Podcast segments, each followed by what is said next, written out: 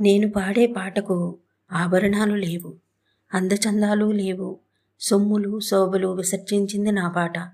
అందంగా ఆకర్షణీయంగా అలంకరించుకున్నానన్న అహం లేదు.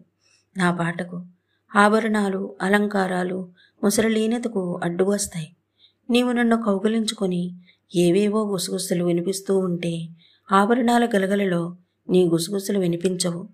నేనొక కవినన్న గర్వం నీ సాన్నిధ్యంలో అంతరించిపోతుంది. ఓ మహాకవి నేను నీ పాదాల వద్ద కూర్చున్నాను. నా జీవితాన్ని ఒక చిన్న వేణువులాగా సుగమం సుందరం చేసుకొని. చాలు నీవు వేణువును ఉదుతూ కానీ హలో మీకు ఏ పుస్తకమైనా చదివి వినిపించాలి అనుకుంటే మా స్టోరీ టెల్లర్ తెరపుని వినవచ్చు.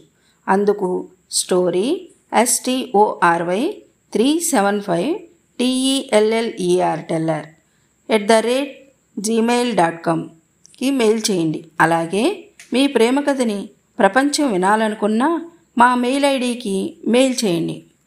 Thank you